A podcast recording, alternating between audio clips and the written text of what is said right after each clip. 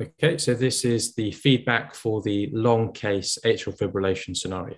Um, so the first thing to mention is uh, your ECG description. So you've got the correct diagnosis that this is atrial fibrillation, but uh, I adv- I'd advise using a more structured approach when describing the ECG. So there are a couple of uh, important factors that you omitted, such as mentioning, for example, that this is a narrow complex tachycardia, and also mentioning the rate um, at which um, the AF is at, which is important um, for future management.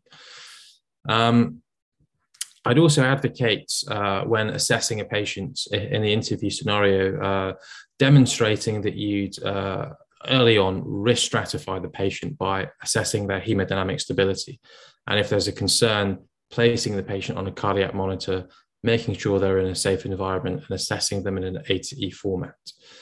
Um, if they are stable, uh, then you can proceed with the history. Um, and um, your, your history was uh, mentioned some important factors, such as symptoms that you're looking for. Uh, one, of the, one of the other things that would be very relevant to mention is symptom onset, uh, which will uh, essentially allow, which will be very important to allow you to determine what uh, subsequent treatments you could safely offer.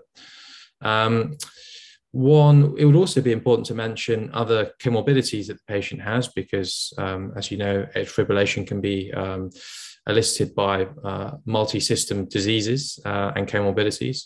and um, so it's important to demonstrate that you're aware of that and also to be a bit more detailed in your drug and social history. So, for example, asking about factors such as uh, recent excess alcohol use, um, use of caffeine, uh, recreational drugs. Um, then you moved on to discussing uh, treatments um, and you jumped in straight for rhythm control strategies. And in this scenario, it's not an incorrect uh, option to go for, especially given that symptoms were within the 48 hour window. But it's also important, I feel, to show uh, a more balanced approach. So, um, demonstrating that there is a potential for rate control and that you're aware of that, and perhaps explaining why you wouldn't opt for rate control in this instance. Um, an important point also when thinking about management is mentioning about stroke risk, and you didn't mention that. Uh, you did uh, talk, discuss uh, the, and use the words a shot of anticoagulation. Um, and perhaps this is a bit too colloquial for an interview setting. So just um, consider uh, the terminology of, of, of, what you use in the interview scenario. Uh, the scenario then moved on to an outpatient setting. Um, and uh, one of the original things that you mentioned was organizing a 24 hour Holter to better investigate these symptoms.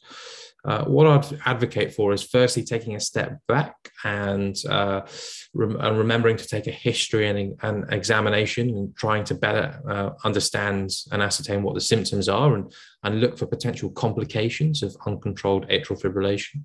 Um, and this would then guide your, your future uh, treatment because, as this scenario mentioned, the symptoms were occurring once a week, but you'd advocated for a 24 hour Holter, which actually would likely not be of use um, uh, in this particular scenario.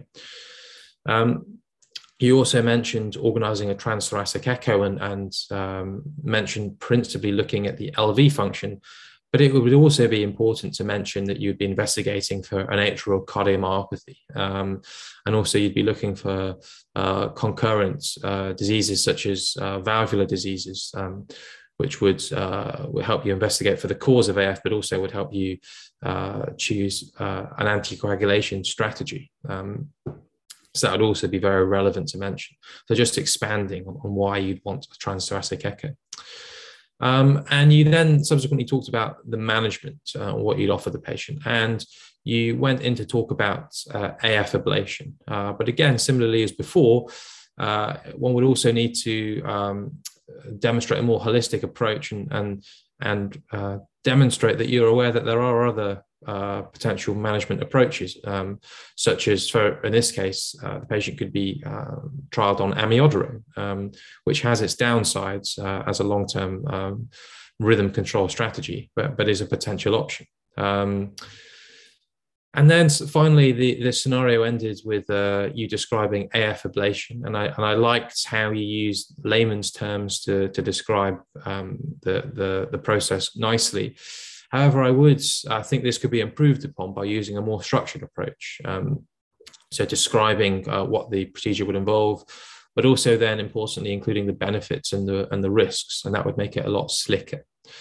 Um, and you mentioned it could be a cure, um, and I'd always just be a bit careful with AF ablation and mentioning the word cure. Um, as mentioned in the knowledge video, there's only roughly about 60% general success rate. So we can't really ever guarantee a cure with AF ablation.